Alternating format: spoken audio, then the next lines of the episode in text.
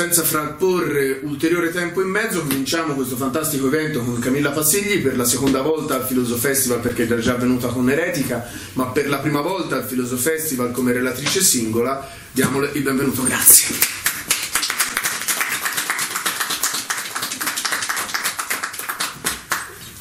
Buongiorno. Buongiorno.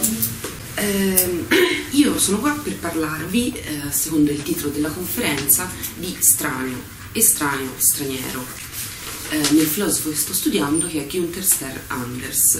Lo scopo, eh, il mio obiettivo è farvi uscire con un po' di curiosità per Anders, cioè uscire da qua e, ora dico, non correre, però almeno in libreria sfogliare qualche suo libro e ehm, per fare questo, appunto, il tema che seguirò è quello di strano, estraneo, straniero.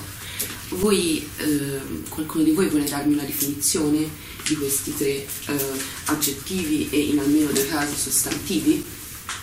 Um, estraneo è quando comunque non si conosce una persona, quindi si considera estraneo. Però può essere anche per altri ambiti, comunque anche un posto può essere estraneo, cioè diciamo ciò che non si conosce in base. Sì. e straniero? Beh, generalmente non è qualcuno che non viene dal tuo, dalla tua sfera, diciamo. Qualcuno diverso. Benissimo. E eh, queste tre parole vengono entrambe dal latino extraneos, a sua volta da extra. Secondo voi, fra straneo, estraneo e straniero, qual è la prima forma? Sono tutta una stessa famiglia semantica. Se noi guardiamo il trio, che è il tesoro italiano della lingua delle origini, c'è una forma base. Fra queste tre, secondo voi, qual è la forma base? Fra strano, estraneo, straniero. Strano. Estraneo.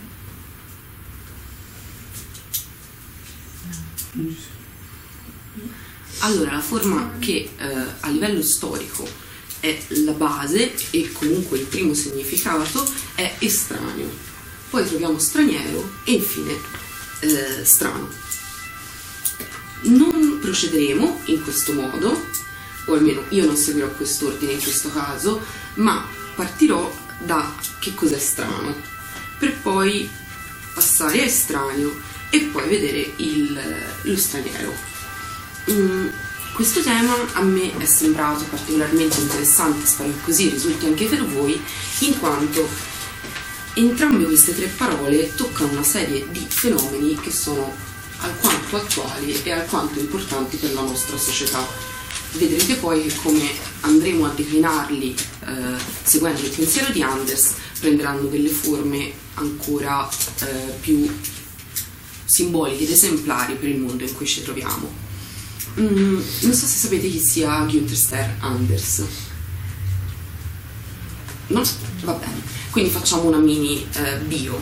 Eh, Günther Ster Anders ha questo doppio cognome perché è uno di, quelli, di quei filosofi ebrei tedeschi eh, che eh, nasce nel 1902 e eh, morirà nel 1992 in esilio volontario a Vienna eh, perché sceglierà di non tornare in Germania, né est né ovest, in quanto ebreo che nel 1933 abbandonerà la Germania, scapperà a Parigi e da Parigi scapperà in America. Finita la seconda guerra mondiale, tornerà in Europa, ma non in Germania. Mm. E Günther Stein Anders è appunto il suo cognome originario è Stern, è figlio di un importante psicologo, uno dei padri fondatori della psicologia del Novecento, che appunto abbandona il suo cognome che è Stern per prendere uno pseudonimo, in quanto non solo il cognome Stern denunciava la sua origine e già mh, alla fine degli anni venti non era molto adeguato mostrare tratti così definiti. E anche perché così vuole la leggenda, eh, scriveva su un giornale e tutti gli articoli erano firmati con il suo nome, qualcuno disse si trovi uno pseudonimo e eh, Günther Ster Anders scelse Anders ed Anders in tedesco vuol dire altro. E quindi questa è una piccola leggenda che per quanto ne so io non ha ancora trovato un reale riscontro. Però questo vuole la leggenda e in qualche modo la leggenda sembra segnare il destino di questo filosofo che appartiene a una serie di eh, nobili, nobilissime famiglie che chi di voi è in quinta studierà, io immagino, cioè lo potete trovare nella fenomenologia di Husserl, ovviamente, cioè non ovviamente, ma nella fenomenologia novecentesca di Husserl, lo potete trovare in qualche modo collegato all'ermeneutica di Heidegger, lo potete trovare collegato alla famiglia, per così dire, che ruota intorno all'istituto sociale di Francoforte, ovvero a Adorno Horkheimer, nonché poi tutta una serie di illustri parentele. Per esempio, eh, si sposerà nel 29 con Hannah Arendt ed è eh, cugino di Benjamin, nonché avrà contatti con Brecht e tutta una serie di intellettuali tedeschi, fra cui per esempio eh, Dublin, che eh, qua non è particolarmente conosciuto, però è uno scrittore molto importante tedesco. Quindi è molto curioso eh, che il suo pseudonimo definisca anche la sua vita, in quanto sembra che questo essere altro connoti anche i suoi rapporti con la, eh, con i vari esponenti delle scuole che si troverà eh, a frequentare la sua breve biografia filosofica, facciamo il suo apprendistato, è con Husserl, perché in Germania eh, eh, un grosso rinnovamento fu portato dalla fenomenologia di Edmund Husserl e quindi da tutte le parti della Germania gli studenti andavano a eh, conoscere cosa fosse la fenomenologia, ma andando a Friburgo incontravano l'assistente di Husserl che era Heidegger e questa è una storia che non connota solo Anders, ma connota Jonas, Hans Jonas, che connota Levitt, eh, che connota tanti altri esponenti, non eh, quelli un po' più giovani di Anders, perché in un giro di qualche anno la fama di Heidegger dilaga per tutta la Germania, tanto che Heidegger, scusate, che Hannah Arendt lo definirà il re segreto della Germania, il monarca segreto della filosofia, per cui tutti corrono a sentire le opinioni di questo giovane Martin Heidegger che non ha pubblicato niente. È un passaparola di voce in voce, tutti corrono. Quindi questi due sono due nobili, come dire, padri, di cui eh, Anders rinnega Heidegger, ovviamente per il, la sua liaison a questo punto possiamo dire non esattamente occasionale col nazismo per il discorso arretrato nel 1933 e eh, riguardo a Husserl invece eh, quello che noi possiamo vincere eh, sono sempre un grande rispetto e un grande affetto, nonché una serie di importanti debiti intellettuali che però ha anche con Heidegger. Eh, un'altra relazione importante è con Hannah Arendt, perché comunque è un sodalizio intellettuale molto breve, facciamo dal 1929 quando si sposano al 1933, ma che è importante per entrambi. E poi uh, un'altra uh, corrente filosofica importante, meno conosciuta rispetto a Husserl e la sua fenomenologia o rispetto a Heidegger, è quella dell'antropologia filosofica. Eh, io, perdonatemi, ho dato per scontato che nome, i nomi di Husserl e Heidegger vi dicessero qualcosa. Ho fatto male? Heidegger, Sì, Husserl Non hai quinta in sala, Non ho quinta in sala. terza e quarta. Ah, ok. Ah, non capivo, quindi pensavo... quelle... Mi aiuto cosa devo dire. No, va bene. Eh, quindi Husserl sì e Heidegger qualcosa. Heidegger qualcosa? Heidegger sì, Husserl no. Niente. Perché la cena La fenomenologia e quindi il suo massimo esponente o il suo inventore, anche se forse non è un termine esattamente corretto per parlare di un filosofo, Edmund Husserl, è eh, una rivoluzione fondamentale per il Novecento filosofico. Eh, riprende questa parola, che noi sappiamo connotare anche una parte della ricerca di Hegel, e però ne cambia totalmente il senso. Il motto della fenomenologia husserliana è alle cose stesse, e il senso della fenomenologia è superare tutta una serie di opposizioni per raggiungere i fenomeni nel loro darsi, consapevoli del fatto però che il darsi di qualsiasi genere di fenomeno si dà per aspetti, adombramenti e secondo tutta una serie di caratteristiche precise, per così dire, prospettiche. Però propone un nuovo modo di superare tutta una serie di opposizioni che rimangono nella filosofia fondamentalmente da Kant. Una scienza, così voleva Husserl, che come dice il titolo di un suo libro, rigorosa.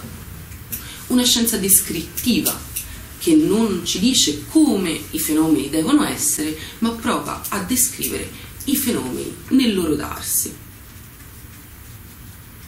Eh, da questa base che io ho eh, descritto in maniera molto molto breve, eh, incontriamo poi quello che farà Heidegger, che detto in maniera eh, ugualmente rozza, mh, prende tutta una serie di problemi e di questioni che Husserl rimanda nella trattazione, che mette tra parentesi per, come dire, provare a descrivere i fenomeni nel loro darsi e Heidegger prende tutti quei fenomeni che Husserl vede, riconosce, per esempio quello che nella seconda ricerca logica chiama il discorso vivente, e Heidegger inizia anche attraverso uno studio dei classici a porre l'attenzione su questo discorso vivente, che poi noi eh, vedremo nei vari corsi prendere la forma di Essere e Tempo, il capolavoro di Heidegger del 1927. Insieme a eh, Husserl, a Heidegger, possiamo trovare eh, un'altra corrente filosofica che fa parte di quello che è stata definita la svolta antropologica dei primi del Novecento, degli anni 20, 30, 40 del Novecento in Germania. Husserl non sarebbe d'accordo eh, di essere inserito in un, un, in un momento, in un movimento che è stato definito una svolta antropologica, Heidegger tanto meno.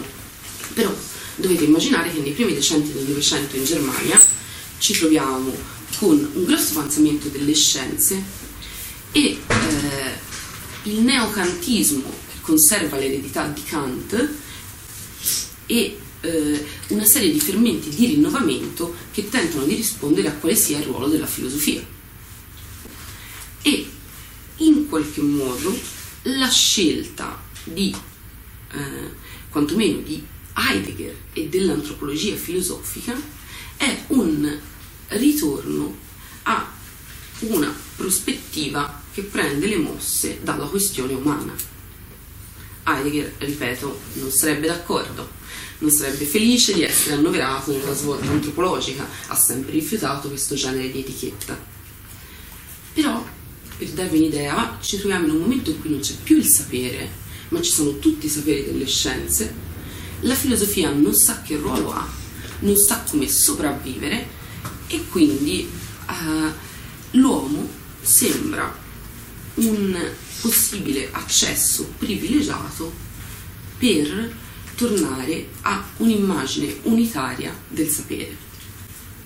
E possiamo dire che se in Heidegger questo accesso al sapere avviene attraverso un'autointerrogazione diretta, e detto col linguaggio di Heidegger, Heidegger in essere tempo eh, si interroga sul senso dell'essere e questo senso dell'essere è interrogato attraverso l'esserci, che volgarmente potrebbe essere l'uomo, la persona, ma tutta una serie di caratterizzazioni che Heidegger rifiuta perché già connotate e quindi ci porterebbero già su dei binari definiti, e invece l'altro movimento che è sicuramente ancora più corretto inserire nella svolta antropologica è la antropologia filosofica, che in Germania, che ha le lettere grandi e le lettere piccole, eh, filosofica sarebbe un aggettivo, però lo troviamo scritto con entrambe le maiuscole, almeno ai nostri giorni, non nei primi decenni del Novecento, per appunto segnalare che si tratta di un indirizzo filosofico. Ora, in poche parole, eh, vi ho detto che Heidegger, eh, come dire, la via percorsa da Heidegger è un'interrogazione, un'autointerrogazione. No? Noi chiediamo a noi stessi, cioè all'esserci, eh, noi andiamo a cercare, interroghiamo l'ente più prossimo e andiamo a interrogare che cos'è l'essere. L'antropologia filosofica invece ha una domanda indiretta, cioè che per cogliere il ruolo dell'uomo domanda la posizione dell'animale, si confronta con un altro, che vedremo essere, se vogliamo prendere una critica, l'altro per eccellenza, che è l'animale. E quindi non è più un'autointerrogazione diretta, ma è un'interrogazione indiretta.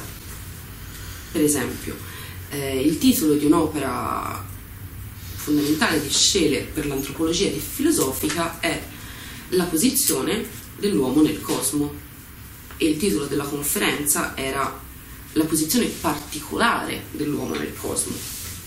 Il titolo invece di un'opera di Plesner è eh, I gradi dell'organica dell'uomo, introduzione all'antropologia filosofica, anche questa del 1928. Ora, queste eh, tre eh, correnti della filosofia del Novecento tedesco che nel, 1900, nel, primi, nel 1925, diciamo, quando Anders scrive la sua dissertazione con Husserl, si vanno ancora formando, cioè non la fenomenologia che comunque ha visto già tutta una serie di libri che sono capisaldi del pensiero fenomenologico, fra cui eh, nel 1901 le ricerche logiche, però invece vedremo che il capolavoro di Heidegger è del 27 e le altre due opere che vi ho citato sono del 28. In questo clima fondamentalmente si forma Günther Stern, allora non ancora Anders, perché vedremo il sorgere del secondo cognome, almeno nei titoli pubblicati, in maniera discontinua a partire dalla fine degli anni 30-40. Ora, perché vi ho raccontato tutte queste cose che non riguardano esattamente Anders? Per darvi un'idea di una serie di problemi correnti che si agitano in Germania e che formano l'apprendistato filosofico di Anders. Sono entrambi molto importanti, anzi sono tutte e tre molto importanti perché sono tre linee di pensiero che determinano la sua filosofia. Eh, il difficile rapporto con Heidegger, eh, ciò che rimane dei problemi antropologici, quindi in qualche modo la centralità del problema umano e invece eh, se eh, io riuscirò a far venire un po' di curiosità per Anders, vedrete che eh, di Heidegger c'è molto, fra cui una parte non inessenziale del linguaggio. Se poi dovessimo mettere tutta un'altra serie di influenze che magari si vanno a sommare qualche anno dopo, possiamo ricordare il fondamentale incontro con Brecht, Bertolt Brecht, eh, autore fondamentale di teatro marxista che noi ricordiamo per tutta una serie di eh, opere teatrali, per i saggi sul teatro e specialmente eh, molto noto per l'effetto di straniamento e per che teorizza riguardo a quale sia eh, il senso del teatro, cioè che cosa deve fare l'attore e qual è l'effetto che deve suscitare nel pubblico. In opposizione al teatro aristotelico, per Brecht, il teatro deve produrre un effetto di, estra- di straniamento, deve accrescere la distanza fra lo spettatore e le opere e le vicende narrate sulla scena. E questo deve farlo anche l'attore, ovvero perché questo avvenga è necessario che anche l'attore non si identifichi col personaggio, ma in qualche modo racconti il suo personaggio in maniera che lo spettatore lo possa giudicare. In qualche modo per Brecht lo straniamento era l'opposto della alienazione, cioè concetto eh, fondamentale per la filosofia del Novecento che proviene da Marx e eh, per dirla ora in due battute, l'alienazione è il frutto del sistema economico in cui l'uomo non possiede e non controlla i mezzi di produzione. Poi alienazione è un concetto che avrà una grossa fortuna novecentesca perché questo concetto lo riscopriamo in Marx nei- nel 1932 con la scoperta dei manoscritti e quindi poi ha tutta una storia molto importante, infatti voi immagino sappiate che alienazione lo troviamo pressoché in tutti i campi, dalla psicologia alla critica letteraria, è diventato un concetto passepartout che ha un po' perso, ma noi eravamo a parlare eh, dello straniamento di Brecht e questo vorrebbe essere il primo problema che eh, mi piacerebbe delineare nella filosofia di Anders. Eh, per come io leggo Anders, quindi non è detto che sia così, mh, possiamo vedere tre periodi. Un primo periodo, che è quello appunto dell'apprendistato, dove le influenze principali sono Husserl, Heidegger, l'antropologia filosofica e ehm, qualcosa anche attraverso Hannah Arendt. E eh, questo primo periodo lo possiamo immaginare fino a che non abbandona la Germania. Poi un secondo periodo che io chiamerei di mezzo, ovvero dall'abbandono della Germania fino all'inizio degli anni 50, in cui vediamo una grossa produzione dedicata a testi letterari. E poi ehm, l'ultimo periodo, che Anders con una parola eh, heideggeriana eh, definisce la sua kere, cioè la sua svolta, e è la filosofia della tecnica per cui Anders è fondamentalmente noto. L'opera eh, principale sono i due volumi pubblicati a quasi 30 anni di distanza che eh, sono L'uomo antiquato, tomo 1 del 1956, tomo 2 1980. Scusate un secondo, bisogna soffiarmi il naso.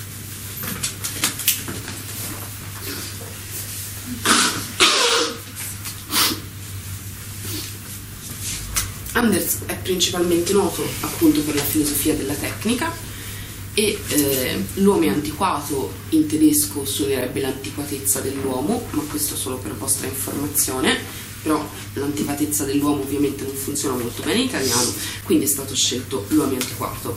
E Anders eh, vi ho detto che definisce questa parte ehm, come causata da una svolta e la svolta che ehm, fa cambiare totalmente il segno alla ricerca andersiana è l'apprensione di Hiroshima e Nagasaki, cioè la bomba eh, all'idrogeno e la possibilità della distruzione non solo dell'umanità ma della Terra.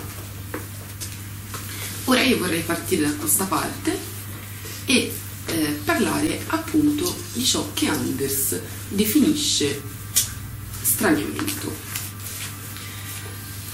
Eh, io vi parlerò principalmente del primo volume dell'uomo antiquato, che si compone di tre studi e di un intermezzo e eh, semmai aprirete il secondo volume vedrete che invece il secondo volume, pubblicato nel 1980, si compone di 25 studi, se non mi ricordo male, e eh, molto più spezzettati e molto più frammentati. Invece nel primo volume noi abbiamo due focus molto importanti. Il primo sulla televisione e il secondo sulla bomba. Faccio presente che eh, quella di Anders è fondamentalmente la prima analisi sulla televisione, probabilmente frutto della, della lettura della dialettica dell'illuminismo di Adorno e Horkheimer che invece ci presenta un'analisi della radio. L'altro focus è ovviamente la bomba e il primo saggio che invece noi incontriamo nell'uomo antiquato è quello sulla vergogna prometeica, che è eh, un concetto andersiano che in qualche modo descrive una situazione che secondo Anders connotava l'uomo del 1950 e che per lui connoterebbe anche noi oggi, se non ancora di più, vale a dire è la uh, vergogna e eh, il senso di inferiorità, di inadeguatezza che l'uomo prova di fronte ai suoi prodotti, ovvero alle macchine, alla perfezione della macchina.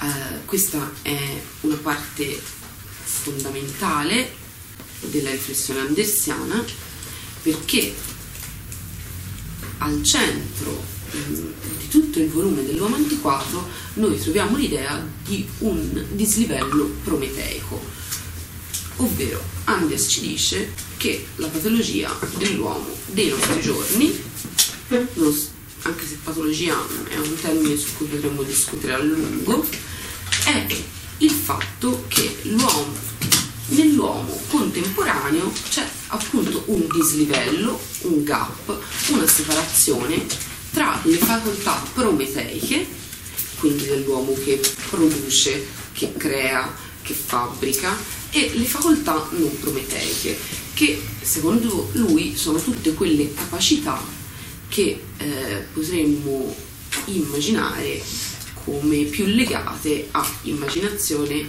realizzazione, sensibilità, sentimento.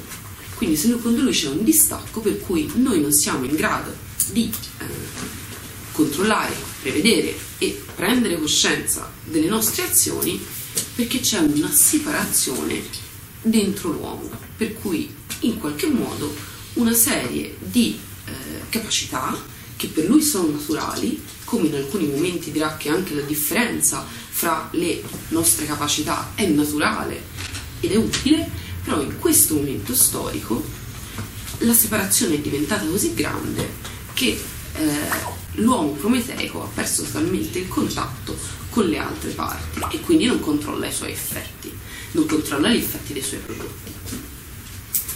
All'interno di questo quadro, ovviamente da un lato c'è la possibilità dell'annientamento dell'uomo e della terra, perché secondo Anders con la prima esplosione nucleare si apre il tempo della fine dei tempi, cioè della possibilità che non ci sia più tempo, e eh, un altro problema che lui affronta sono quello delle immagini televisive, che per lui sono fantasmi, perché le immagini televisive non sono né assenti né presenti e quindi hanno una natura fantasmatica e spettrale, ci visitano, ma noi non possiamo visitarle. Ovvero, cosa vuol dire? Eh, secondo Anders, mentre noi guardiamo la tv o mentre noi ascoltiamo la radio e può, ora può benissimo andare bene YouTube, streaming, quello che vi pare, ah, loro ci parlano, ma noi non gli possiamo parlare.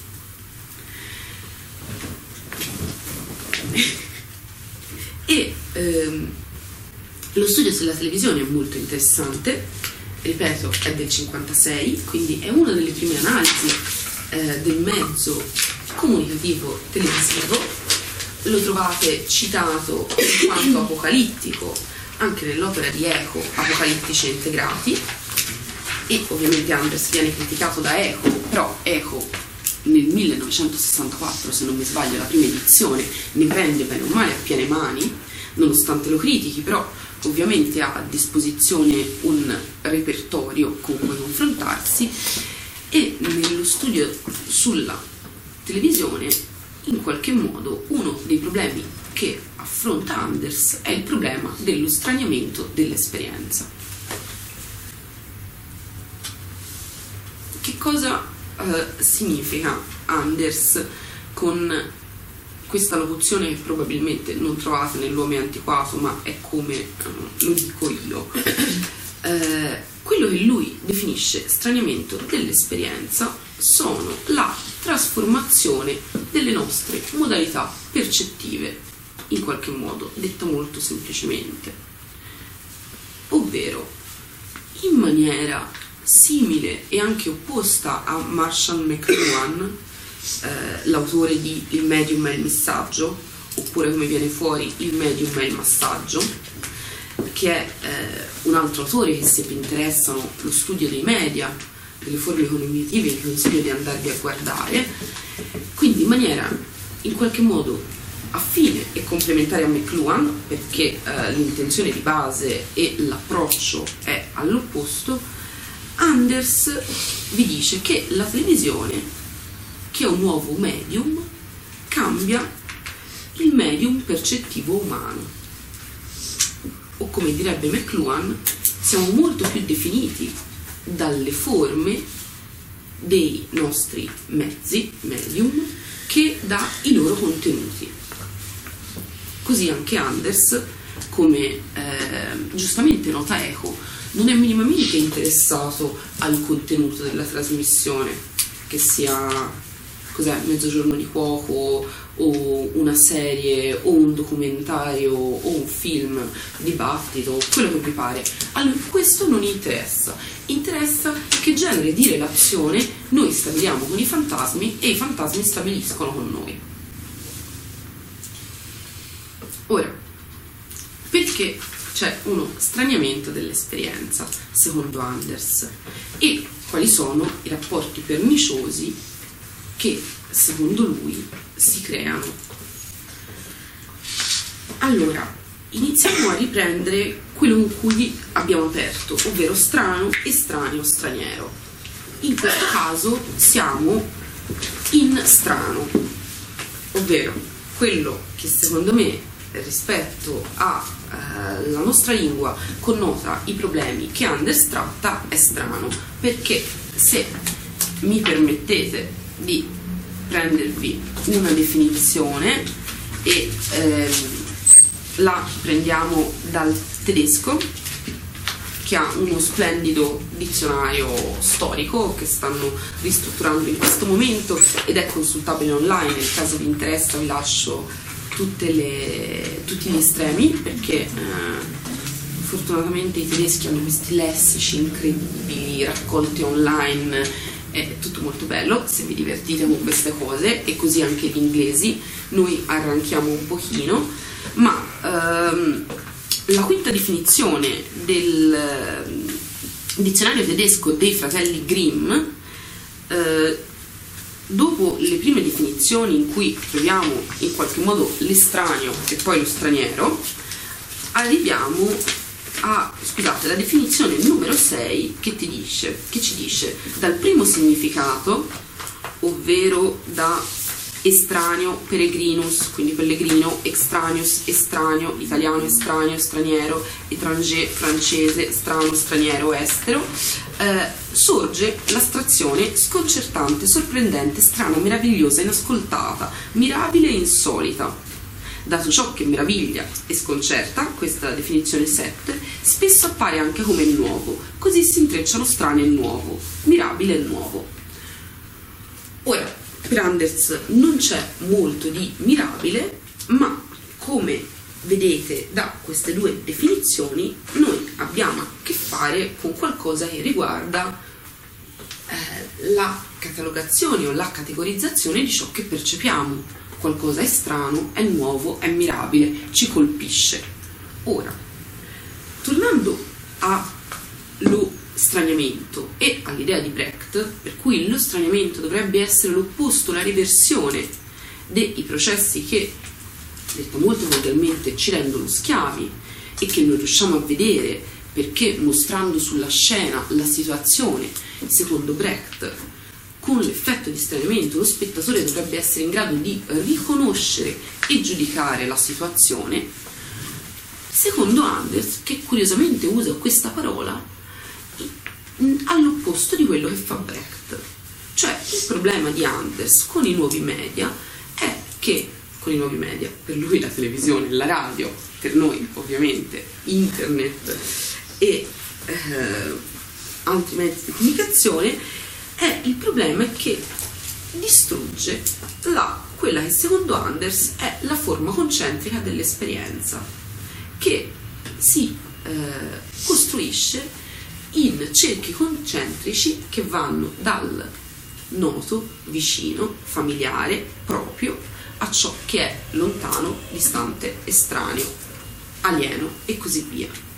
Secondo lui, i fantasmi televisivi straniano l'esperienza perché rendono tutte le immagini identiche da un punto di vista eh, temporale, ovvero sono tutte ora nel luogo della trasmissione e sono tutte qui nel momento della trasmissione.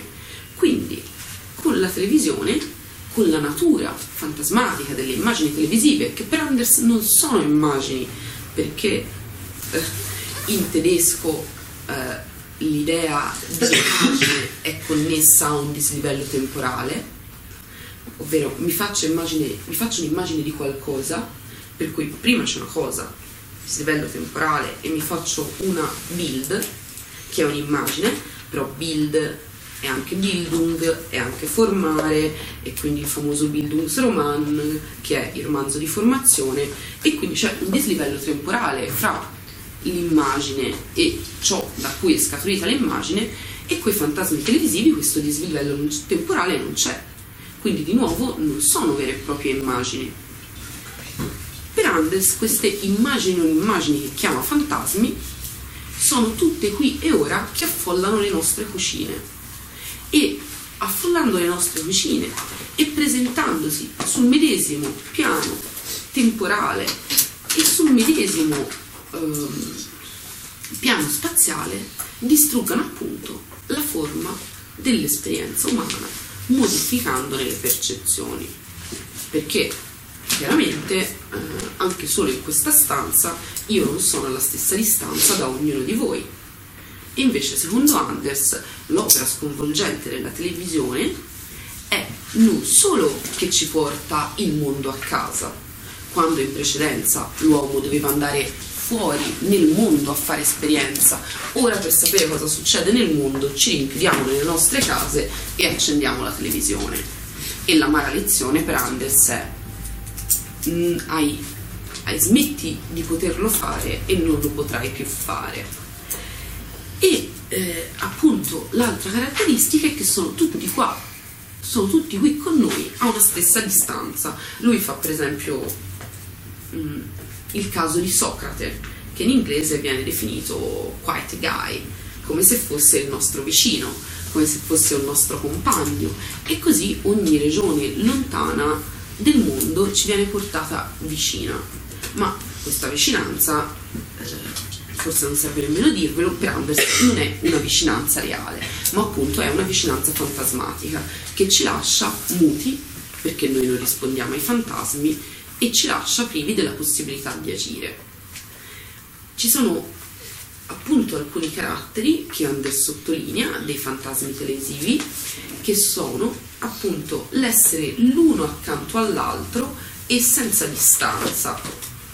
Se la distanza i gradi della distanza definiscono le mie relazioni con il mondo perché, secondo Anders, l'esperienza si struttura in maniera appunto concentrica, quindi a seconda di gradi e modi della distanza, con la televisione noi troviamo tutto senza distanza, a portata di mano, come se fossimo nel paese della cuccagna, senza resistenza e uno accanto all'altro, cioè su uno stesso piano, collegati tutto dal connettore universale e passiamo da un TG a un sceneggiato televisivo, a un dibattito o anche all'interno di uno stesso telegiornale passiamo da, mm, non lo so, mm, elezioni se volete, a eh, l'ultimo vestito della modella o dell'attore X,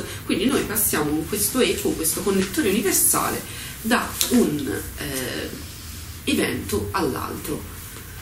E questo secondo Anders ci lascia privi di rapporto con la realtà, perché per lui, e eh, questo lo vedremo dopo, eh, riandando a riprendere la sua prima filosofia, è sconvolgente che il mondo venga all'uomo.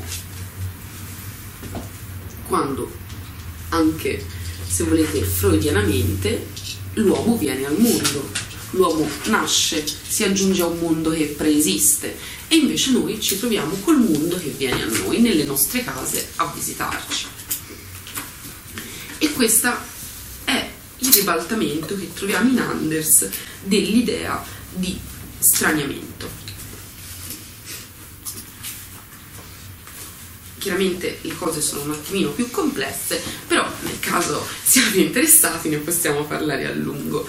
Non so se c'è qualcosa che vi interessa di quello che ho detto, eh, qualcosa che io non sono riuscita a spiegare, che è rimasto poco chiaro, di cui volete sapere qualcosa di più, oppure se volete possiamo fare una pausa di due minuti? No? Non facciamo una pausa di due Possiamo minuti. fare? Possiamo fare domande, ma non volevo essere così, però magari anche prendere un po' d'aria, fa bene, c'è bene, niente, va bene. E quindi non lo Ci so, sono cose. non ci C'è sono una pausa dopo. mi sembra fondamentale la pausa dopo. Ehm, perché mi sembra interessante. Sì, Ma mm, la televisione è, demonetiz- è dem- è demonizzata per via del anche eh, l'effetto che può avere in una propaganda politica o proprio nel concetto stesso? Perché comunque prima la propaganda c'era il volantino, il, o, lo guard- o lo vedevi o non lo vedevi. La televisione bene o male la vedono tutti. Quindi allora, la propaganda è un problema di Anders, però ah, relativo più che alla televisione in sé, agli effetti della propaganda che lui chiama un'informazione, Gleichschaltung in tedesco, che è il termine con cui si definiva l'uniformazione al nazismo, che vedremo per Anders è il problema anzi forse non lo vedremo, lo accenneremo, che secondo lui è il problema del nostro modello lavorativo. In estrema sintesi, se volete, rispetto ad Arendt, che ci dice che la banalità del male è non pensare, eh, noi non pensiamo a ciò che facciamo e quindi possiamo commettere i crimini più orrendi, per Anders la questione è invece veramente non pensiamo, ma perché non pensiamo? Perché il modello lavorativo non ci richiede di pensare, siamo tutti degli specialisti, qualsiasi sia il nostro campo, e quello che ci viene richiesto dal lavoro è, non è fare un'azione, ma collaborare a un processo molto più grande di noi, di cui in molti casi non conosciamo nemmeno il senso. Chiaramente il modello di Anders è una fabbrica in cui, se non mi sbaglio, ha anche lavorato per un breve periodo della sua vita. Anders ha fatto tantissimi lavori, ha lavorato anche ehm, nei magazzini di Hollywood, ora non mi ricordo esattamente in che, funz- in che mansione, però eh, in America ha fatto tutta una serie di ehm, lavori, lavoretti. E quindi sì, la propaganda è un problema di Anders, però riguardo alla televisione lui non fa alcun genere di differenza, non è minimamente interessato, cioè non, se aprirete l'uomo è antiquato vedrete che gli esempi sono relativamente scarsi, se dal mio punto di vista c'è una predilezione sono quelli per quegli esempi che hanno un carattere in qualche modo emotivo, ovvero le nonne che sferruzzano per i divi del cinema o per il personaggio della soppopera, nemmeno per lui in carne ed ossa, oppure ancora mm, un altro episodio di cronaca di Anders racconta nell'uomo antiquato è il marito che spacca la televisione perché la moglie aspetta eh, il bello della serie, della soppopera, di ciò che sia, spacca la televisione per vincere finalmente sull'amante che non riesce a vincere in nessun altro modo. E anche lì Anders dice com'è possibile vincere contro un fantasma? Non si può vincere contro un fantasma. Eh, aspettate cos'è che volevo dirvi? Eh, va bene. Quindi ehm, questa è una prospettiva che voi trovate nello studio sulla televisione che ci racconta tante altre cose è più articolato Anders lo studio sulla televisione è articolato in 5 capitoli. Aspettate che lo prendo che ve lo dico con precisione o con maggiore precisione.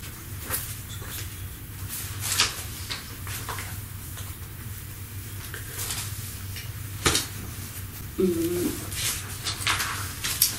Quindi noi nell'uomo antiquato abbiamo oh, una serie di studi perché eh, nell'uomo indicato lo studio dedicato alla televisione, cosa che non vi avevo ancora detto, che è, è il mondo come fantasma e come matrice, come fantasma per la natura delle immagini televisive e come matrice perché il problema, secondo Anders, è che le immagini ci plasmano e quindi come viene plasmata la realtà con la riproduzione delle riproduzioni.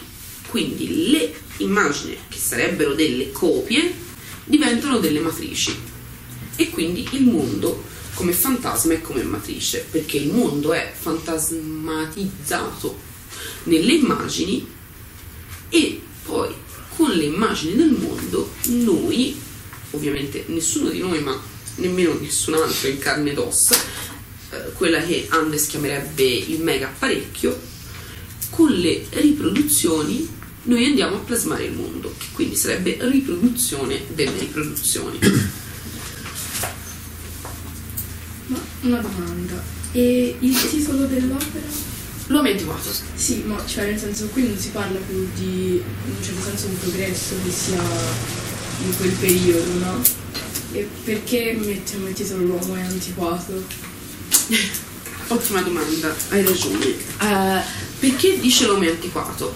Perché il problema di Anders è esattamente quello che hai detto tu, cioè il progresso tecnologico che ha preso una via per cui secondo Anders è diventato indipendente dall'uomo, per cui Anders giunge a dire che la tecnica, e questo è se volete il problema di tutti gli apocalittici, tecnica con la T maiuscola, c'è per esempio un libro mh, interessante se siete curiosi sulla filosofia della tecnica del Novecento, una studiosa italiana ha scritto uh, un libro che si chiama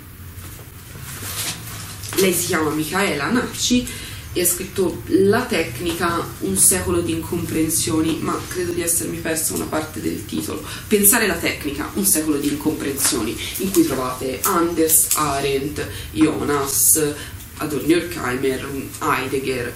E quindi una critica corretta è che c'è una tecnica con la T maiuscola. E questo però per Anders è proprio il problema. Cioè quello, il cosmo che si forma intorno a noi è un cosmo dove il cui soggetto non è più l'uomo ma la tecnica.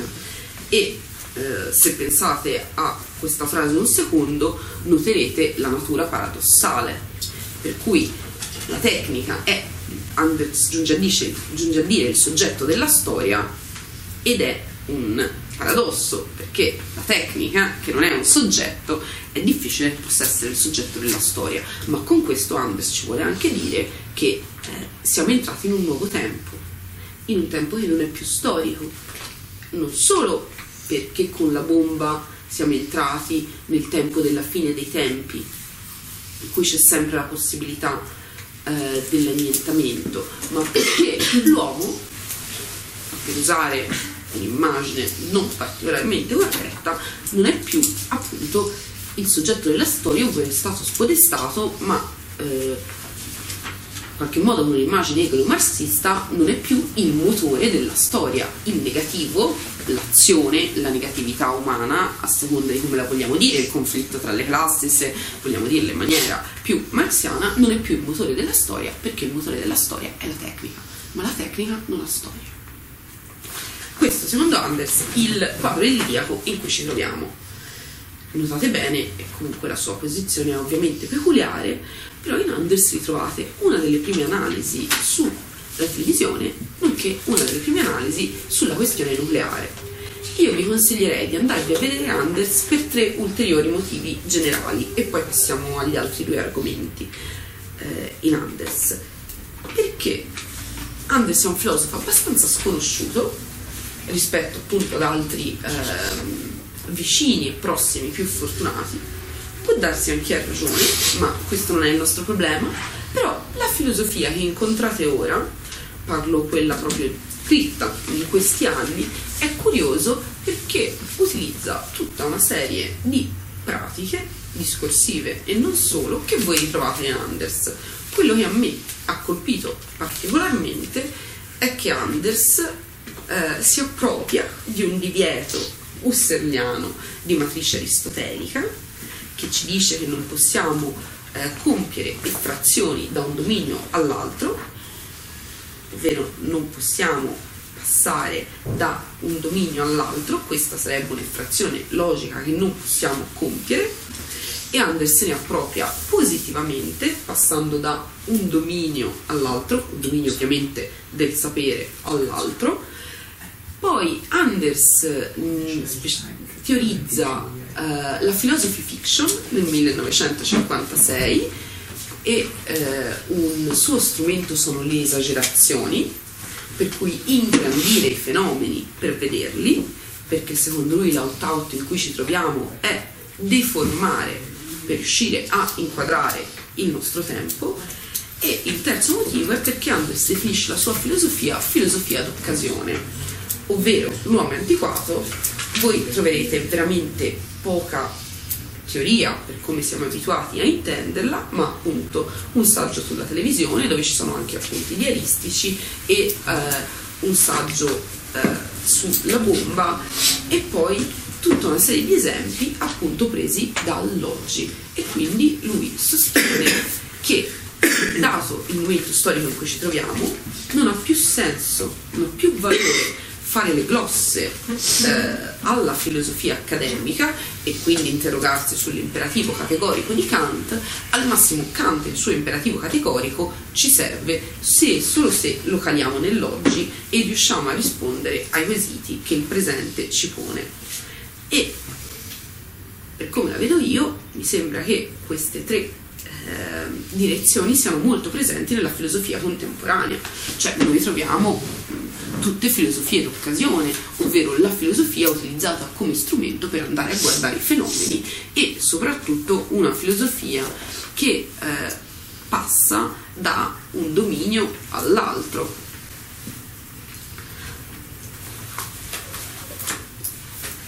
Quindi eh, questi sono alcuni principi metodologici in qualche modo che Anders mette a punto nell'uomo antiquato. Ma prima di arrivare all'uomo antiquato, che è appunto frutto del grande sconvolgimento eh, dello sgancio delle due bombe nucleari e della distruzione delle città di Hiroshima e Nagasaki, tanto che Anders sarà chiamato nel tribunale di Russell sarà presente nel movimento contro la guerra in Vietnam, sarà presente in tutto il movimento antinucleare perché Anders è stato un attivista, almeno in un determinato periodo della sua vita. Tutto questo accade appunto dopo il 1945 e Anders ci racconta che rimane muto per l'evento atomico, ovvero questo evento supera la sua immaginazione che, per cui eh, ci metterà più di dieci anni, un po' meno, un po' di più, per realizzare le conseguenze, gli effetti, la portata filosofica di questo evento.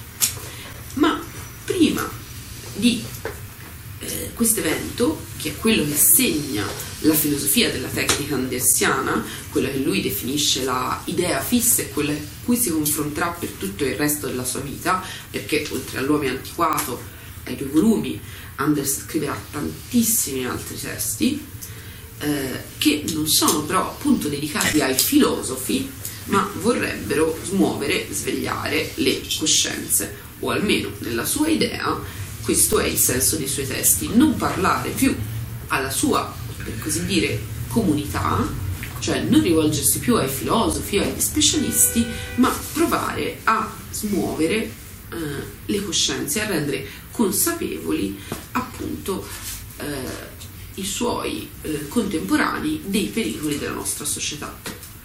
Ma prima di tutto ciò, gli interessi di Anders, ci dice lo stesso autore eh, nell'introduzione al volume eh, pubblicato nel 1984 eh, che si chiama Uomo senza mondo, scritti sull'arte e la letteratura, che raccoglie una serie di saggi appunto dedicati all'arte, quindi a Gross, che è un pittore tedesco, a Artfield, che è l'autore dei primi fotomontaggi, sono molto belli quelli dedicati a Hitler, eh, oppure alla letteratura e quindi troviamo i saggi dedicati a Dublin, i saggi dedicati a Brecht, eh, lo scritto dedicato a Kafka, che noi andremo a vedere un po' più da vicino, la stroncatura di Broch e in questo testo, che è appunto pubblicato nel 1984,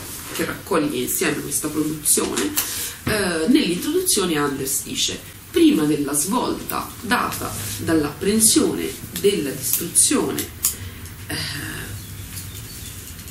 delle città giapponesi, tutti i suoi interessi erano dedicati non al mondo senza uomo, ma all'uomo senza mondo.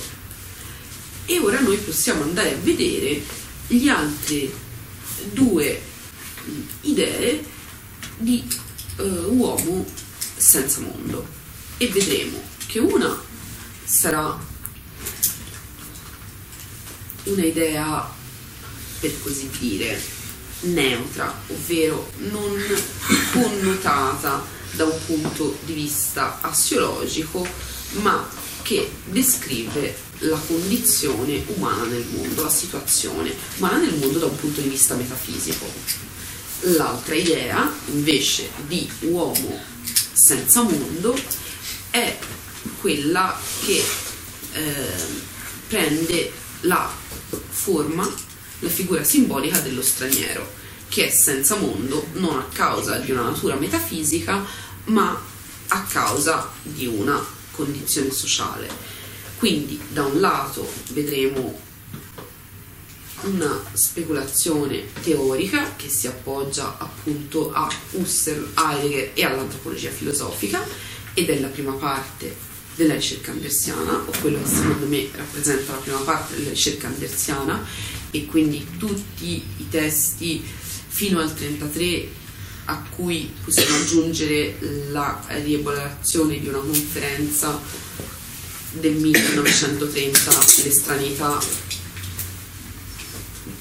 al mondo dell'uomo, che poi Anders spezzetterà in due testi e pubblicherà su uh, una rivista francese nel 1934-35 e nel 1936-37 e poi nei testi dedicati all'arte e alla letteratura secondo me è possibile ritrovare un'altra immagine dell'uomo senza mondo che è appunto esemplificata dalla figura dello straniero dove non abbiamo più a che fare con un'asserzione metafisica su virgolette la natura chiusa la virgoletta, umana, perché il nostro umano ovviamente può crearci qualche problema e quindi è da utilizzare quantomeno fra virgolette, poi potremmo aprire un lungo dibattito, e eh, invece col problema dello straniero noi siamo calati in un contesto storico con un problema politico che riguarda l'esclusione e l'appartenenza.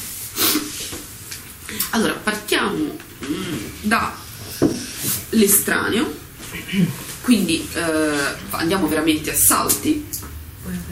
Grazie. Grazie. Partiamo dall'estraneo e quindi andiamo a vedere la prima ricerca di Anders, che è quella per cui io mi sono avvicinata, eh, non ad Anders, così è scorretto. Questa è la cosa che io andavo cercando, ovvero la mia idea prima di iniziare a studiare era andare a ehm, seguire la prima concezione andersiana, questa che eh, possiamo definire onto-antropologica, onto per l'essere e antropologica per l'antropologia filosofica, perché appunto il resto, l'eredità heideggeriana si sente e quindi in qualche modo Anders affronta anche il problema dell'essere, ma in una prospettiva antropologica quindi non è esattamente heideggeriano. C'è giunta una lettera in cui Heidegger scrive delle robe terribili e questa lettera eh, ci è giunta perché era stata indirizzata alla cara Hannah, cioè Hannah Arendt, colei che eh, poi andrà a sposare Günther Stern e i toni sono veramente, ve la leggo se vi interessa poi perché i toni sono veramente, veramente accesi e eh, in ogni caso andiamo a vedere questa prima ricerca di Anders. Quello che mi sembrava particolarmente interessante di questa prima ricerca di Anders, che che è ovviamente situata eh, nel suo tempo storico e quindi potete trovare eh, somiglianze, affinità, oltre che con Heidegger, ma anche con eh, quelle definizioni canoniche che in Scheler e in Plessner caratterizzano l'uomo, ovvero per Anders la caratteristica metafisica, il marchio antropico, se volete, dell'umano è essere un estraneo al mondo.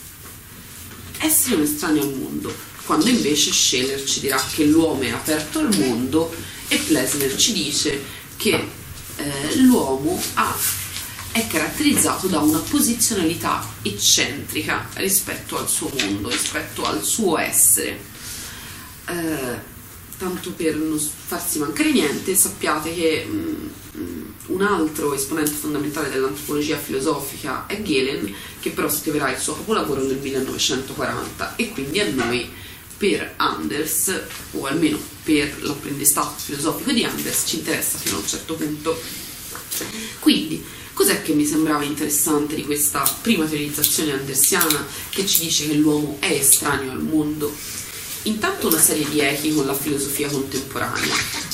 E poi una caratterizzazione dell'umano come quell'essere, quell'essente che non è integrato nel mondo, che è esterno al mondo nonostante sia nel mondo e che giunga sempre in ritardo al mondo, dice Anders, perché l'uomo nasce e quindi si aggiunge al mondo arriva in ritardo sul mondo, trova un mondo già costituito e rispetto all'animale, ecco in qualche modo un feticcio, no? Perché ci sono gli uomini e poi c'è l'animale. I miliardi di specie, le miriadi di esseri non ci interessa, c'è una categoria unica che è l'animale.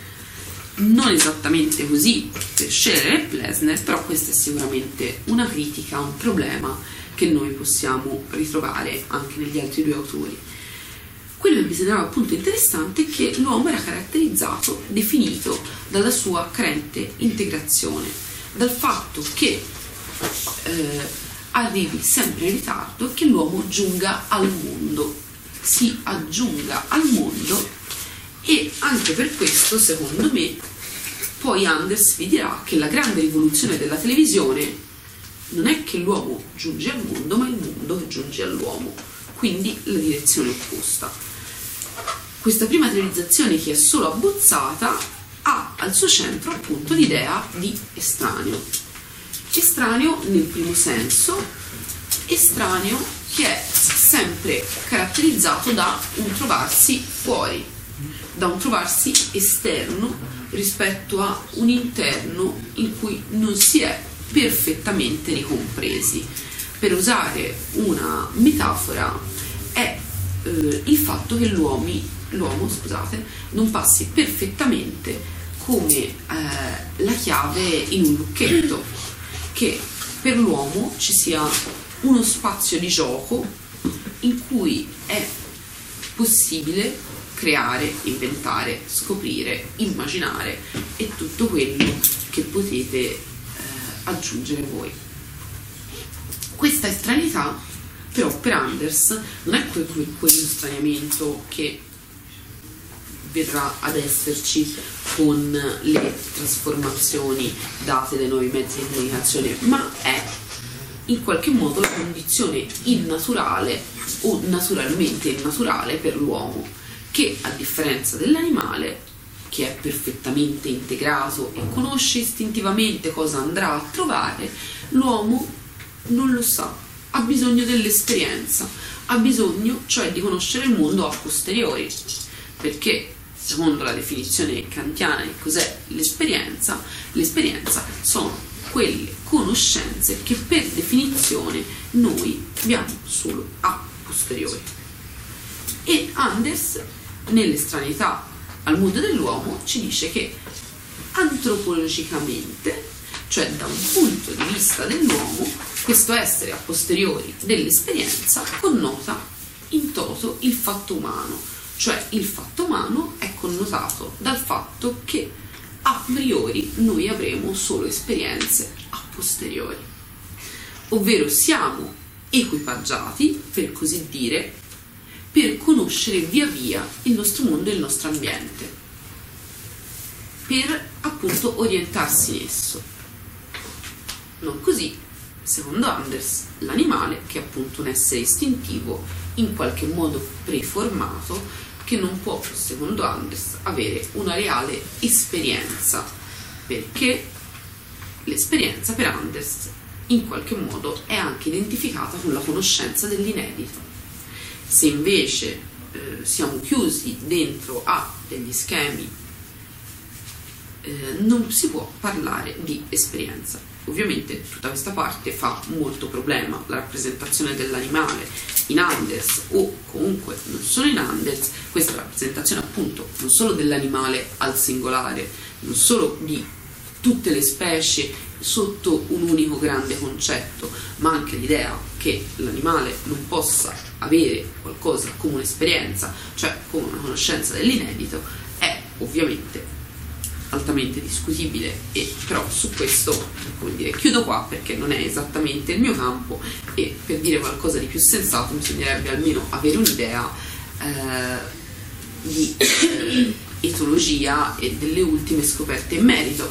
Però se vi sentite più empatici con una prospettiva che eh, fornisce mh, quasi una medesima dose di soggettività anche all'animale, in Italia potete andarvi a leggere le ricerche di Marchesini, che ha scritto un bel malloppo su il post umano, forse la cosa, sicuramente, la cosa più interessante, eh, migliore, eh, più approfondita che si può trovare in italiano su eh, questo genere di problemi, nonché una prospettiva eh, molto prossima a eh, un'inclusione del, nella soggettività umana della soggettività animale.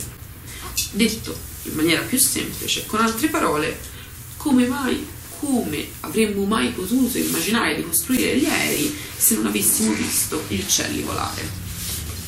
Quindi siamo molto debitori al regno animale, siamo molto più vicini di quanto non pensiamo e c'è molta più compenetrazione e vicinanza di quanto non siamo ehm, portati a credere. Uh, ora, questa prima teorizzazione antropologica di Anders è importante perché ci dice che l'uomo è estraneo al mondo e che quindi non è legato a niente di specifico, non è legato a niente di eh, particolare. E Anders mette a punto in qualche modo tutta una serie di concetti che poi noi ritroveremo nella successiva produzione.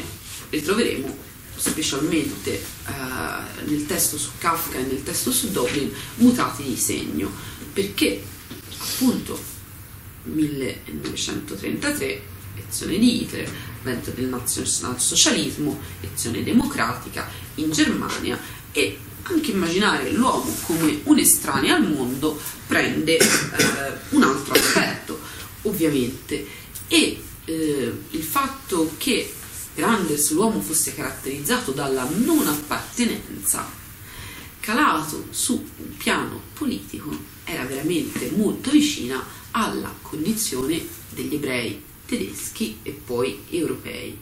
E quindi nella produzione successiva, per come io leggo Anders, noi ritroviamo le categorie antropologiche calate in un piano politico, ovvero da un piano metafisico, ontologico, comunque un piano generalissimo che ti dice che vorrebbe rispondere alla domanda non che cosa sia l'uomo, non chi sia l'uomo, ma in quale situazione si trovi l'uomo, cioè un approccio in qualche modo situativo e relazionale che non domanda più di una natura umana, ma che domanda di una situazione, cioè qual è la situazione umana, in che condizione si trova l'uomo. Ecco, Anders ci dirà che l'uomo è caratterizzato dall'essere una parte del mondo, ma trovarsi esterno al mondo. E infatti potremmo anche dire che l'uomo può indicare il mondo, ovviamente non tutto il mondo, però può con un'estensione deittica dire questo mondo, quindi porsi almeno a livello immaginativo fuori per indicarlo come un tutto. Puoi immaginare l'assenza, anche prima della televisione. Noi possiamo pensare a qualcuno che non c'è, rendendo l'assente presente. Possiamo astrarre. E tutto questo perché l'uomo, secondo Anders, non appartiene totalmente al mondo, è chiuso in degli schemi rigidi e quindi per tutti questi motivi eh, l'uomo è estraneo al mondo. Ora, queste categorie, che sono appartenenza, estraneità, in maniera molto interessante Anders parla dell'individuo come un individuo, cioè l'individuo è un individuo perché si stacca da una pienezza dell'essere, cioè non siamo, siamo appunto divisi perché siamo separati e eh, perché, dice Anders, noi definiamo l'uomo e l'animale in base al suo coefficiente di integrazione nel mondo a cui appartiene e quindi l'uomo ha una esistenza relativamente indipendente rispetto al tutto a cui appartiene, ecco potete immaginarvi cosa succede quando Anders si trova ad abbandonare la Germania, a trovarsi senza lavoro in Francia e a fare la vita dell'immigrato in qualche modo illegale. Tutte queste ehm, categorie antropologiche, se calate nella realtà della vita dell'esule, si trasformano e cambiano totalmente di segno, ovvero la non appartenenza al mondo diventa il marchio dello straniero, il non essere legato a niente di specifico, al mondo a cui appartiene, al mondo a cui vorrebbe appartenere, è un altro marchio dello straniero. L'oggettività è un marchio dello straniero in una serie di rappresentazioni canoniche come quelle di Simmel o eh, di Schulz. Simmel è un filosofo sociologo eh, della fine dell'Ottocento e dei primi del Novecento tedesco, Schulz è un sociologo che si forma con la fenomenologia e poi emigra in America perché anche lui è ebreo e quindi abbandona la Germania.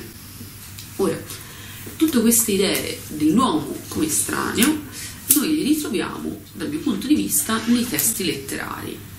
Però se non abbiamo più a che fare con un estraneo, cioè con qualcuno che si trova esterno, dove la nostra direttiva principale per capire questa figura è un dentro-fuori, interno-esterno, ovvero una questione relazionale, deittica, cioè una serie di definizioni che hanno a che fare col parlante che indica qualcosa, quindi una definizione legata a colui che indica qualcosa, ovvero le espressioni deittiche classiche sono qui, ora, tu, io, dove c'è bisogno di un doppio riferimento per capire cosa o sia cosa o chi sia questo qui, questo ora, questo tu, questo io. E eh, questa estraneità che è comunque relazionale, perché ciò che è esterno, ciò che è fuori è riferito sempre a qualcuno che parla, noi la ritroviamo anche nel caso dello straniero, però non abbiamo più a che fare solo con un interno esterno, dentro fuori, ma abbiamo a che fare con un proprio e con un alieno. Perché se andiamo a riprendere le definizioni, ora vi leggerò quella del tesoro della lingua italiana delle origini, Clio, questo si trova tutto online, eh, basta cercare anche Clio, T-L-I-O, e appare. Eh, è molto chiaro, devo dire, il vocabolario eh, della lingua italiana delle origini perché ci dice che prima, ehm, il primo significato di estraneo è che appartiene o proviene da un paese diverso o ha un'origine diversa e poi precisa rispetto a chi parla o a coloro di cui si parla. Quindi c'è un dentro, un fuori, un'origine diversa e in relazione ai parlanti. Perché appunto per definire che cosa è estraneo, chi è estraneo, è sempre in relazione, se non al parlante, alla situazione da cui viene espresso il giudizio. Sarebbe difficile definire qualcosa di estraneo in assoluto, è estraneo rispetto a me in questo momento, oppure rispetto a lei in questo momento, oppure rispetto a voi. Ma la seconda definizione, che è quella che invece ci interessa per lo straniero, eh, quella che afferma che estraneo è che non appartiene allo stesso ambito, alla stessa cerchia, alla stessa istituzione. E vediamo anche la terza che è che non appartiene alla stessa famiglia. Quindi nella prima abbiamo una considerazione più prettamente spaziale, cioè già appartenere, ma si parla di provenienza, di paese, di un fuori. Nella definizione numero 2 e numero 3 invece noi eh, vediamo venire in primo piano un'altra direzione semantica presente nell'estraneo, ovvero quella che possiamo immaginare come l'opposizione fra altrui e proprio. Quindi c'è qualcosa che mi appartiene ed è proprio che si contrappone a qualcosa che è alieno, che è altro, diverso da me. E infatti dice che non appartiene allo stesso ambito, alla stessa cerchia, alla stessa istituzione, che non appartiene alla stessa famiglia. Molto simpatico il dizionario tedesco, che ci regala sempre delle grosse gioie, che eh, dopo averci ricordato la prima definizione che è strano, pellegrino, extraneus e via dicendo, per cui si può dire anche ricordandoci in qualche modo il significato greco, dice oggi abbiamo sconosciuti, vale a dire ospiti a tavola, estranei a tavola. La seconda definizione eh, del Grimm, ovvero del vocabolario tedesco dei fratelli Grimm, è dei stranieri esteri opposti agli antichi familiari. Elimina gli dei stranieri se sono in mezzo a voi. 3. Re e popoli stranieri. I tedeschi non tollerano regnare su di loro alcun re straniero, vogliono solo re nativi. E il 4 è straniero, alienus, alieno, che non è proprio, che non è affiliato. E questa è una definizione che eh, ritroverete eh, semplificate anche eh, nell'altro dizionario tedesco, che è il dizionario eh, digitale del, eh, della lingua tedesca. Ma comunque quello che mi premerebbe sottolineare è come riguardo al problema dello straniero, che notate bene, questa parte è stata sottotaciuta finora, eh, in tedesco fremd è estraneo straniero e strano, sia aggettivo sia eh, sostantivo, ovviamente non con la stessa frequenza e non con la stessa distribuzione, però è più evidente questa cosa rispetto che è ancora più evidente rispetto che all'italiano, ma quello che mi piacerebbe sottolineare è in qualche modo il terzo nucleo della famiglia semantica eh, dell'estraneo, che è appunto quello dell'appartenenza e del proprio, cioè qualcosa mi appartiene quindi è mio, è proprio, è adeguato, in contrapposizione a qualcosa che non mi appartiene. Mi ero anche andata a rivedere i sinonimi eh, per straniero, no scusate, i contrari, comunque sia, per straniero noi incontriamo nel, nel vocabolario Treccani, quindi il primo vocabolario che trovate su internet, nazionale, patrio, connazionale, conterraneo, nativo, nativo, integrato, compatriota.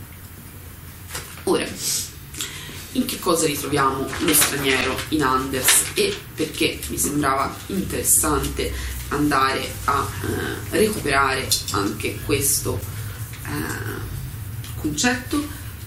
Perché in Anders eh, lo straniero rappresenta la figura principe del nostro tempo, almeno nello scritto su Kafka, ma eh, se andrete a vedere è anche una chiave di lettura dei due scritti su Dublin che risalgono al 1931 e al 1935 perché comunque la periodizzazione che vi ho offerto prima degli scritti andersiani è ovviamente schematica e sommaria e eh, come qualsiasi periodizzazione non può che essere imperfetta e eh, lo straniero è la figura centrale del nostro tempo insieme all'uomo della professione, ci dice Anders nel testo su Kafka. In qualche modo in un cosmo manicheo eh, gli uomini sono divisi tra stranieri e integrati. E quali sono i caratteri che Anders ascrive allo straniero nell'analisi delle prose di Kafka, principalmente del castello. Avete letto il castello? Processo? Kafka in generale? Sì, No. Mi do Mi fermando, scusate un secondo. Eh, ci siamo coi tempi. La metamorfosi. Sì. Tre. Cosa vi ricordate della metamorfosi? Se posso domandare. eh, di questo soggetto che appunto fa una metamorfosi. Ah, e che viene ritenuto estraneo, da, cioè era estraneo a tutti i suoi, diciamo, Esatto, era diverso.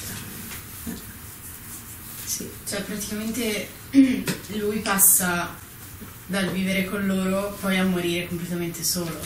nonostante sia in casa. comunque. Sì, esatto. Ora io non me lo ricordo esattamente, ma la metamorfosi dovrebbe iniziare con una mattina Gregor Samsa Si svegliò trasformato sì, sì. in un insetto mostruoso. Sì. Tra l'altro il tedesco è, dovrebbe essere un Geoier, che è una cosa importante perché un Geoier lo trovate anche in Heidegger, c'è un problema del mostruoso, un Geoier è il mostruoso per Anders e mm, è abbastanza difficile da tradurre in tedesco. Comunque, da tradurre dal tedesco. In ogni caso, eh, ad Anders interessa molto Kafka anche per questo motivo, ovvero che a un certo punto noi ci troviamo eh, inseriti nelle situazioni più assurde. Cioè, immaginate qualcuno che nei primi del Novecento legge una mattina Tizia e Caio, Mario Rossi si trovò trasformato in un insetto schifoso, mostruoso, come volete. E poi la storia continua, come se questo fatto fosse totalmente normale e nessuno si pone due domande, alcun genere di domande, quelle che ci porremmo tutti noi se so, il nostro coinquilino, il nostro amico, nostra madre, sorella, cane, ma anche il cane, cioè un giorno trovaste il vostro cane trasformato in un insetto mostruoso. Questo è un aspetto che interessa Anders, che Anders definisce esplosione negativa, cioè, ovvero ehm, che per Anders mh, tutto ciò che dovrebbe sconcertarci è presentato da Kafka nella maniera più piana del mondo, come se non ci fosse niente di strano. E un altro aspetto è eh, quello per cui secondo Anders lo sconcertante non sconcerta nessuno. Se per caso andrete a leggere qualche storia di Kafka, vedrete che rimangono tutti impassibili di fronte alle situazioni più sconcertanti, ovvero quello che a noi, lettori, eh, crea disagio, crea ansia nelle storie kafkiane, è la totale naturalezza con cui le situazioni più assurde vengano rappresentate. Notate bene che Kafka è un altro dei pochi, pochissimi scrittori da cui il nome è diventato aggettivo. E non solo aggettivo esatto per descrivere eh, l'opera di Kafka, ma per descrivere una serie di situazioni che sono kafkiane. E eh, kafkiano, non lo troverò mai ora, eh, descrive tutta una serie di situazioni che sono inquietanti, incomprensibili, assurde. Eh, l'ultima eh, cosa eh, è lo straniero e eh, quindi secondo Anders, secondo la mia lettura di Anders, lo straniero è caratterizzato dal fatto che è escluso da un'appartenenza. Anders non ci dice mai quale appartenenza, ma se proprio la dovessimo eh, ritrovare, dovessimo eh, concretizzarla, è la mancanza di un documento che attesti l'identità dello straniero, che attesti che lo straniero appartiene a qualcosa e eh, le altre eh, caratteri centrali sono appunto la trasformazione delle categorie antropologiche, ovvero se l'uomo era libero, aveva la possibilità di un'esistenza relativamente autonoma, in quanto staccato, in quanto astratto, cioè tirato fuori nel senso originario latino, lo straniero è destinato a non giungere mai nel mondo proprio per tutti questi tratti, perché lo straniero è in costante arrivo, in un arrivo perpetuo, ma non può mai arrivare e si trova in questa curiosa situazione per cui è nel mondo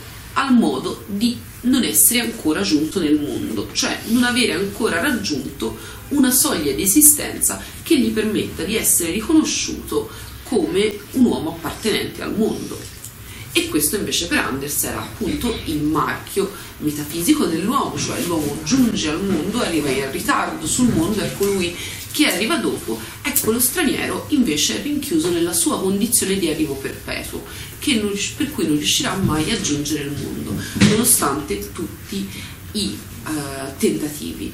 Per questo, ci dice Anders, la condizione dello straniero dell'uomo diventato straniero, perché secondo Anders, o come la storia ha amaramente dimostrato agli ebrei tedeschi che pensavano di essere in simbiosi, eh, per in qualche modo parafrasare un libro di Treverso, eh, con il popolo tedesco ovviamente c'è stato un amarissimo risveglio.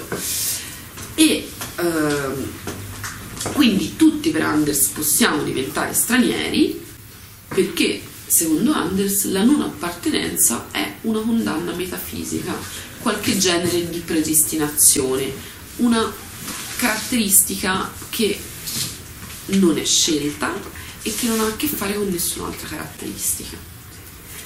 Eh, quello che secondo me è ulteriormente interessante è la definizione non esattamente dello straniero, ma dell'agrimensore K, che è il protagonista del castello, e la storia dell'agrimensore K che giunge al castello, noi una sera, anche lì, vediamo l'agrimensore K che arriva eh, in un villaggio, nell'osteria di un villaggio, e si presenta come l'agrimensore del castello, ma al castello non sanno niente di lui. E cosa succede all'agrimensore K? Almeno questa è la trama e io ve la darò con lenti un filo andersiane, non viene respinto, ma non viene nemmeno accettato. È mantenuto in questo limbo che per Anders è una prigione negativa, cioè lui ci dice che l'uomo contemporaneo, quello che non è integrato con la sua professione, che non fa tutt'uno con la sua professione, è caratterizzato dal fatto di essere un prigioniero negativo, non chiuso dentro, ma chiuso fuori dal mondo, ovvero questo mondo che non è per lui, che vede come l'agrimensore K, che ha i rapporti col castello, ma non verrà mai accettato né cacciato via. Manterrà sempre questo statuto che potremmo anche definire di paria, di straniero, di colui che viene da fuori, di colui che non si è ancora stabilito.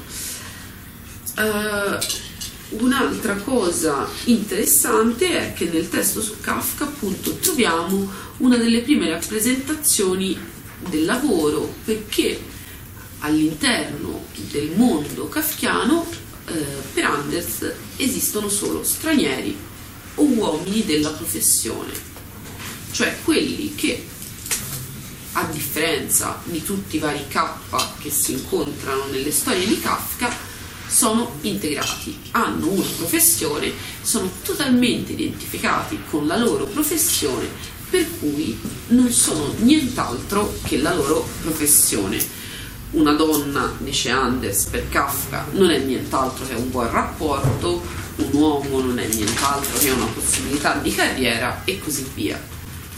Questa ovviamente non è la condizione dello straniero, che è appunto connotato dal fatto di non avere alcuna identificazione e non avendo alcuna identificazione nemmeno alcun genere di riconoscimento e di integrazione sociale. Io mh, mm, penso di avere altri 15 minuti, ma direi che è esatto, più che sufficiente, spero quello che vi ho detto, almeno per avervi fatto venire un pochino di curiosità su Günther Anders e eh, se avete delle domande, dei chiarimenti, io sono andata specialmente nella seconda parte un po' veloce, però mm, se c'è qualcosa... L'unica cosa ti chiedo risposte brevi, visto che non abbiamo tantissimo tempo, così magari cerchiamo di... Eh, non ho, non ho capito la differenza delle proprie tra facoltà prometeiche e non prometeiche. Allora, Grazie per la domanda, perché è un'ottima domanda. E Mm, purtroppo la risposta sarà breve ma non semplice, oppure io non ho una risposta semplice perché nell'uomo antiquato troviamo varie definizioni di che cos'è il dislivello prometeico. E eh, non è così chiaro. Sicuramente le facoltà prometeiche sono quelle di Prometeo, quelle del mito di Prometeo, dell'archetipo di Prometeo, quindi quelle che potremmo chiamare dell'homo faber, dell'uomo che costruisce il mondo, perché l'uomo è carente, non è integrato, mi devo produrre tutta una serie di congegni per diventare un attimino meno spaesato in questo grande mondo.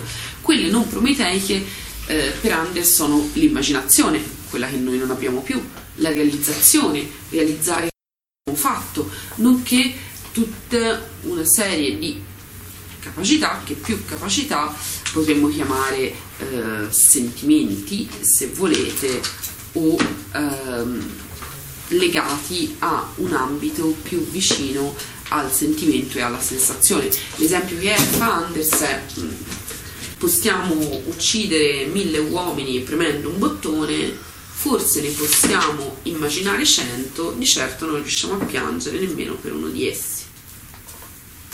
Spero di aver in qualche modo chiarito un pochino.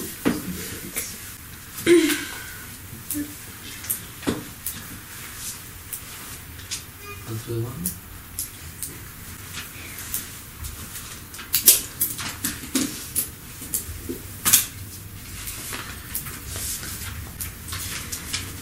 E se non avete niente vi dico solo una cosa che prima ho un po' bypassato, ma ho detto male, quello che a me interessava anche per l'idea di estraneità di tutto il campo semantico è che è sempre eh, una definizione relazionale. Sia si tratti di strano, sia si tratti di straniero, sia si tratti di estraneo, ha sempre a che fare con colui che emette il giudizio, con loro, loro con eh, il luogo da cui è emesso il giudizio.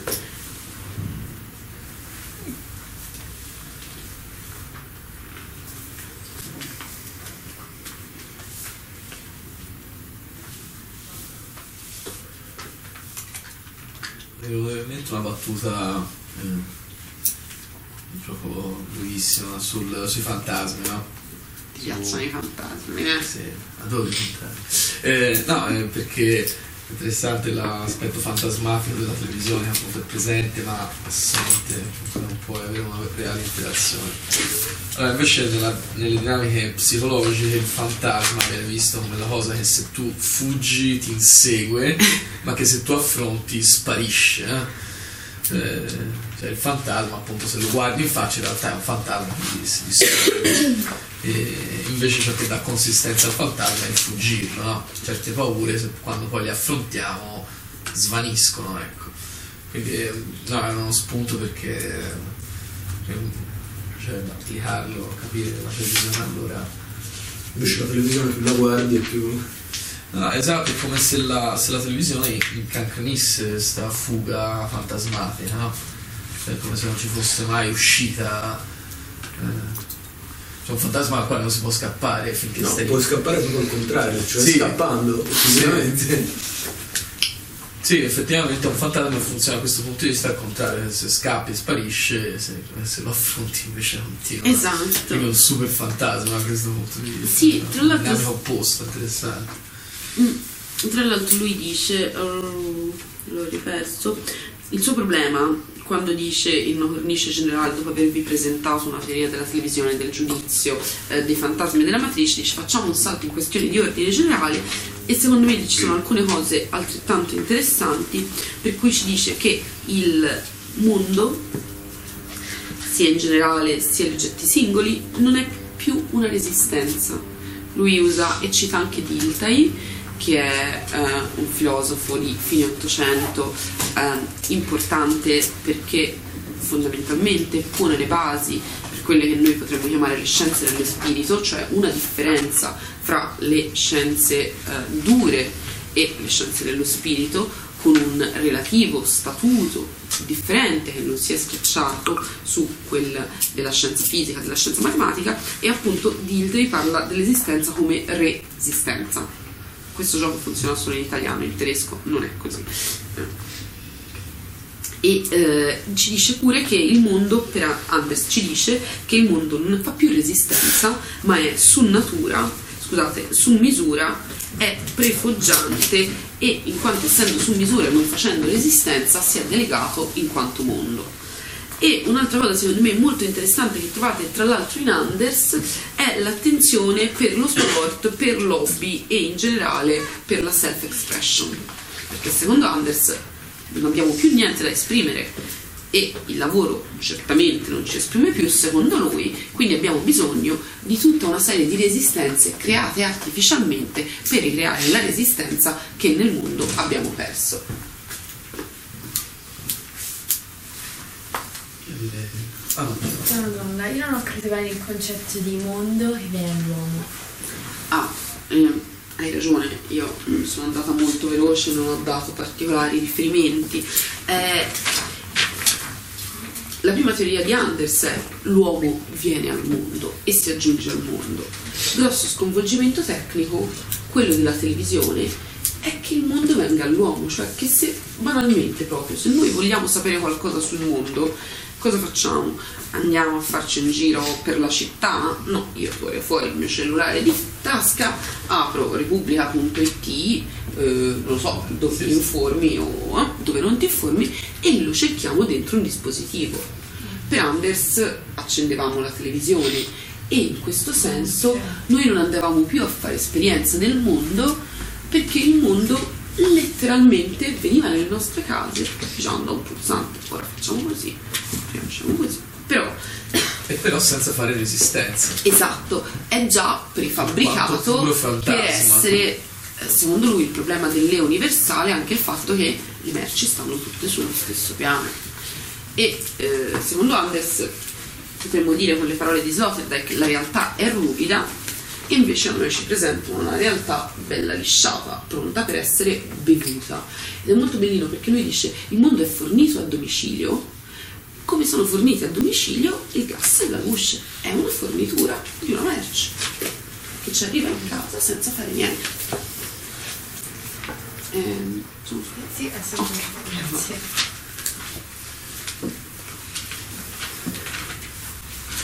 Altra differenza di Publiacqua che ce n'è una sola, puoi anche avere più mondi, cioè...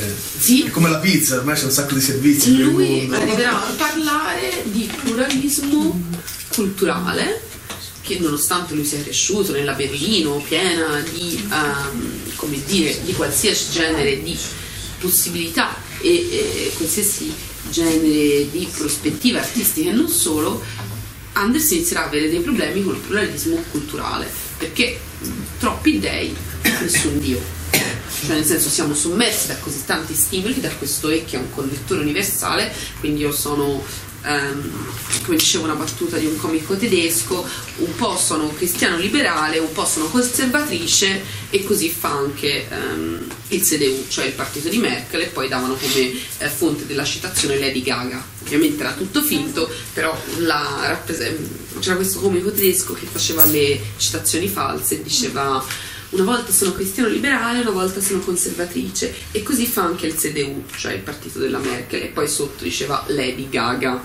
Ecco, il problema di Under è che una volta io posso essere liberale democratica, una volta conservatrice, senza avere alcun problema con tutto ciò, perché sono tutte collegate dalle.